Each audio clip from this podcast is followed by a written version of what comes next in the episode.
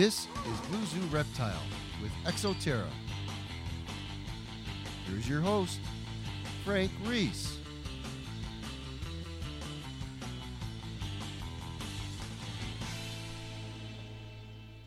Welcome to Blue Zoo Reptile. Appreciate everybody joining us wherever you may be. As you know by now, we are on SoundCloud, Podcast.com, iTunes, BlueZooReptile.com, and BlueZooNetworks.com. We are with Exoterra. We've got some really cool stuff that we're going to be launching right after 2016. That's called, uh, I guess, a radio tease. I hate those things, so we'll just leave it at that. Our guests for today's show include from Segrest Farms, Shelby Bush, and from Sun Pet, Paul Lord. Shelby, you with us? I'm right here. How you doing? I'm good. How about you, Paul? I'm good myself. How about you? I'm excellent. Well, Shelby, give us a little idea. I know Segrest Farms is known across the globe as an aquatic fish place, but and plants and marine fish. Uh, you guys delve a little bit in reptiles, don't you? Yeah, you could say that a little bit. You know, we work, you know, very closely with people that are very knowledgeable of these reptiles, and that's why I wanted to bring Paul on. You know, I say I'm a fish geek. I'm pretty sure Paul is a, a reptile geek. Is that right? Exactly. yep. Well, so we got a bunch of geeks on the phone. Paul, um, explain a little bit about what Sun Pet is to people who don't know what it is. Uh, we're we're a U.S. based wholesale uh, company facility here in Atlanta, Georgia. Um, we we deal with aquatics, we deal with small animals, birds, and uh, reptiles. Um, I manage the reptile department, and we focus on supplying the uh, pet stores, mom and pops, uh, small chains, big chains, with um, fine quality reptiles. And you also At a work with level. you also work with Barry, so you got to be a saint right there, right?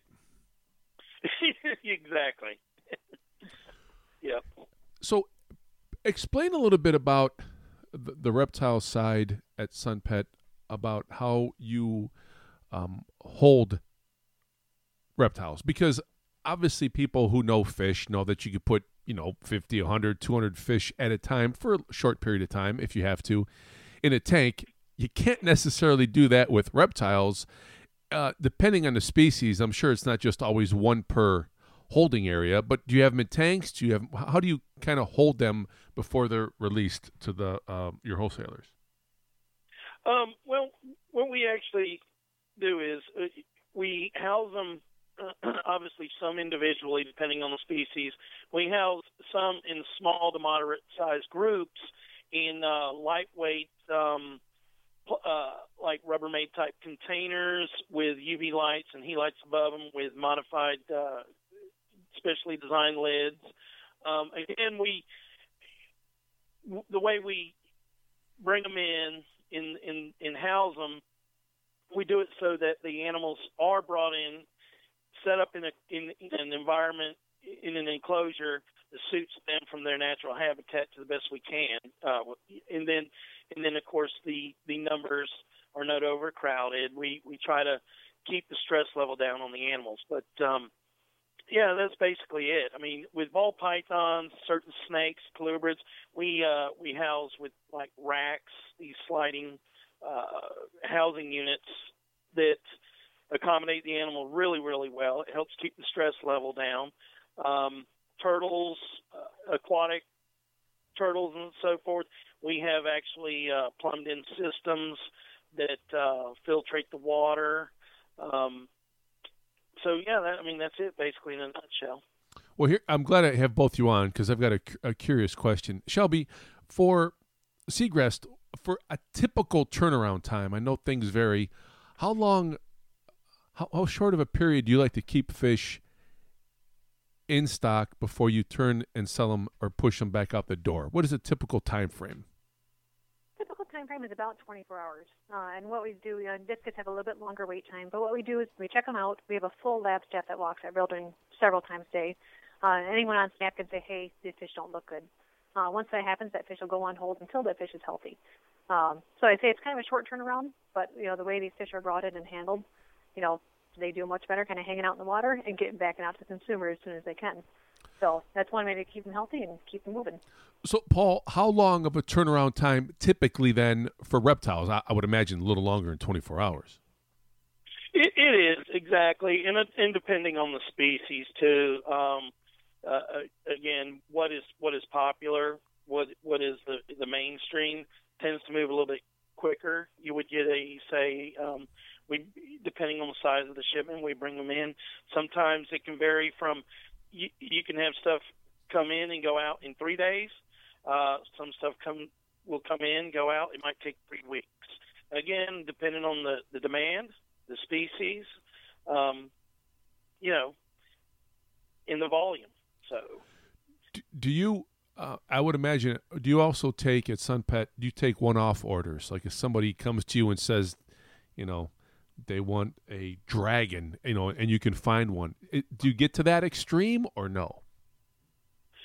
Um, you talking about uh, requesting special orders? Yes. Or? Yes. Yes, I mean we try to we try to appease the consumer as best we can.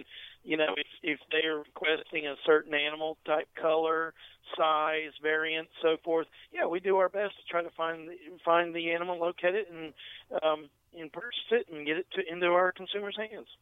So, if you have a category of snakes, and what's interesting about both fish and reptiles is that there's so many different categories that fall under you know each type of specific animal, whether it's a cichlid, whether it's a, a snake, a turtle. What are some of the popular snakes, or does it seem like the trend changes yearly, or does it kind of stay steady that maybe a python is more popular than something else? It, yes, um, there is trends. Um, some trends last longer than others. Right now, currently, uh, ball python morphs. They've been hitting heavy for the past, I'd say, you know, five to ten years, um, there's there's they're not as strong as they were ten years ago, but they're still trendy. They're a, a, a very um, easy to care for uh, pet python. Um, so right now, yes, we see a trend with those. We, you know, 15, 20 years ago, it was king snakes and milk snakes. Um, so yes, the trends they might not move year to year on some things. Some things they do, um, but the mainstream animals tend to hang in there for the minute. Like, for instance, bearded dragons are still trendy. Leopard geckos, believe it or not, are still for the mom and pop shops in the beginner level, so forth. So, yes, we see trends come and go, some quicker than others. From your experience, and I, I know Shelby's answer on this, um, from your experience, like say on the aquatic side, you know, Finding Nemo comes out, and all of a sudden the trend is that everybody has to have a clownfish. You know, if, if something happened social media wise, or I don't know, like a Justin Bieber. I can't believe I just said those two words on the radio, but like a Justin Bieber shows up in social media holding, you know, a python. Does it is it that fickle that the trend will change that quickly on a dime, or not really? To be honest, I've never really seen that happen um, on a dime. We, you know, we used to bank on, say, certain magazines that um, highlight a, a, or do a feature cover on, say, a green basilisk. We would gear up and, and buy a little extra green basilisk only because we thought that it might influence uh, purchasing and buying and, and et cetera. But no, it's not as aggressive as a trend move like it is with the fish. It is not. Um, it, it, we just don't see it on the, the reptile end. Okay, and I, I do want to apologize for using that Justin word. It'll never happen again. they'll, they'll probably take my radio card away from me, but I, I apologize. Paul, um, obviously, again, fish are a little different than reptiles. Um, I, I would think reptiles are a little more hands on, only because you can pick pick them up and and care for them and look at them. Um, how well are you guys adapted to bringing people on board? I'm sure you have down to a science where you know you bring some experts on. You don't want somebody that's just coming, you know, coming off the street handling snakes, do you? Exactly. No, no. It it it, it can be a daunting task. Fortunately, especially here at SunPet, we have acquired a handful of of experienced, quality uh, reptile keepers. and that's ideally what you want to look for. I mean, they they they know the care and husbandry of the animals. They know the telltale signs of illness, uh, sickness. They they uh, can interact with the with the animal without being so-called frigid, and you know, because um, it does. I mean, it takes special person to to pick up a snake. Not everybody can just go in there and grab a, a python uh, properly and um, work with it properly. So yes, fortunately, again, like I said, I've acquired uh, over the years uh, some good quality people, and hopefully we keep them happy, keep them sticking around. Because yes, it can be a nightmare to to try to program somebody straight off of the street to interact and deal with the reptiles. It's it's it's more like a passion that that that steers you into this hobby, and then of course into a level that we're dealing with. So yes, we're we're thankful that we have what we have, and um, and yes, it can be daunting dealing with people right off the street. You know, Shelby, it's interesting, um, and I'm, I'm really glad I have both you guys on. So thank you so much for taking some time. Um, but there is a correlation, and I'm sure you guys know this as, as well as anybody through your research and due diligence, that quite a few hobbyists that are into fish have reptiles, and the other way around, isn't it? Yeah, I think that definitely takes place. You know, especially when you're in the store that's a full line store, not just fish or not just reptile. You you get inspired. You know, heck, you see a baitable on the counter with, you know, that inspires you to get into fish. It's kind of the fish that starts things, or vice versa. You know, you get inspired by a, a python or the personality of a, a bearded dragon, and it's yeah. I, I have to agree with Shelby there too. I mean, uh, all of all of my employees are diverse in aquatics and the reptile end of it. And again, a lot of them, uh, two of my employees have come from the pet industry, from the pet store level uh, down into the wholesale level. And uh, yeah, I mean, it's I think it's just in your heart. Animal love is animal love, um, and a lot of employees that start out uh, in in keeping animals, a lot of them or you know work take a, a part-time job at a pet store and they do like shelby said you you see the the fish in the tank or the snake in the tank you you go wow wow you know if you're new to the reptile and vice versa the the intriguing aspect of it is what snatches your your heart and your your passion right there you, you, you know what i mean you, you start thinking that you don't need a couch or a table, or that your table makes a really cool reptile stand. right, right, right. so. Well, on the on the reptile side, um, is it Paul? Is it much like aquatics? Because you know somebody gets a tank, and then the next thing they look at is they want a bigger tank. I mean, like Shelby's daughter, she wants you know a tank that she can swim in. She wants such a big tank. Um, is that the same way with the reptile industry that if someone gets one of something, they're going to want another one of something else as time goes on? um, to answer your question, Frank, yes. Um, it seems to be a situation. Uh, some people call it the bug. Some people call it the addiction.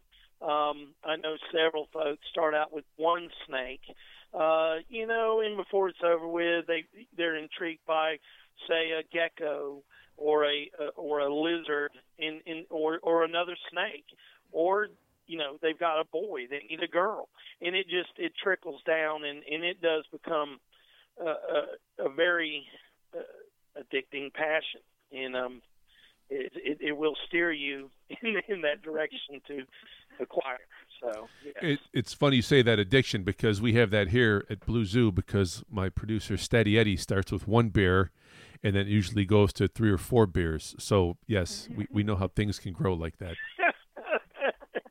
okay. Yeah. Yeah. See, only only only on this show can we talk about beer, Justin Bieber, and reptiles and aquatics all in the same show. You've managed to put together a pretty fantastic show today. Paul, I want I want to ask you real quick before you go. Um, you know Yes. what, what? Speaking of addiction and, and really just a cult following and everything, what got you started in the industry slash hobby of reptiles? What got me started? Yeah. Um, well, I, I'll be honest with you. It all stemmed back.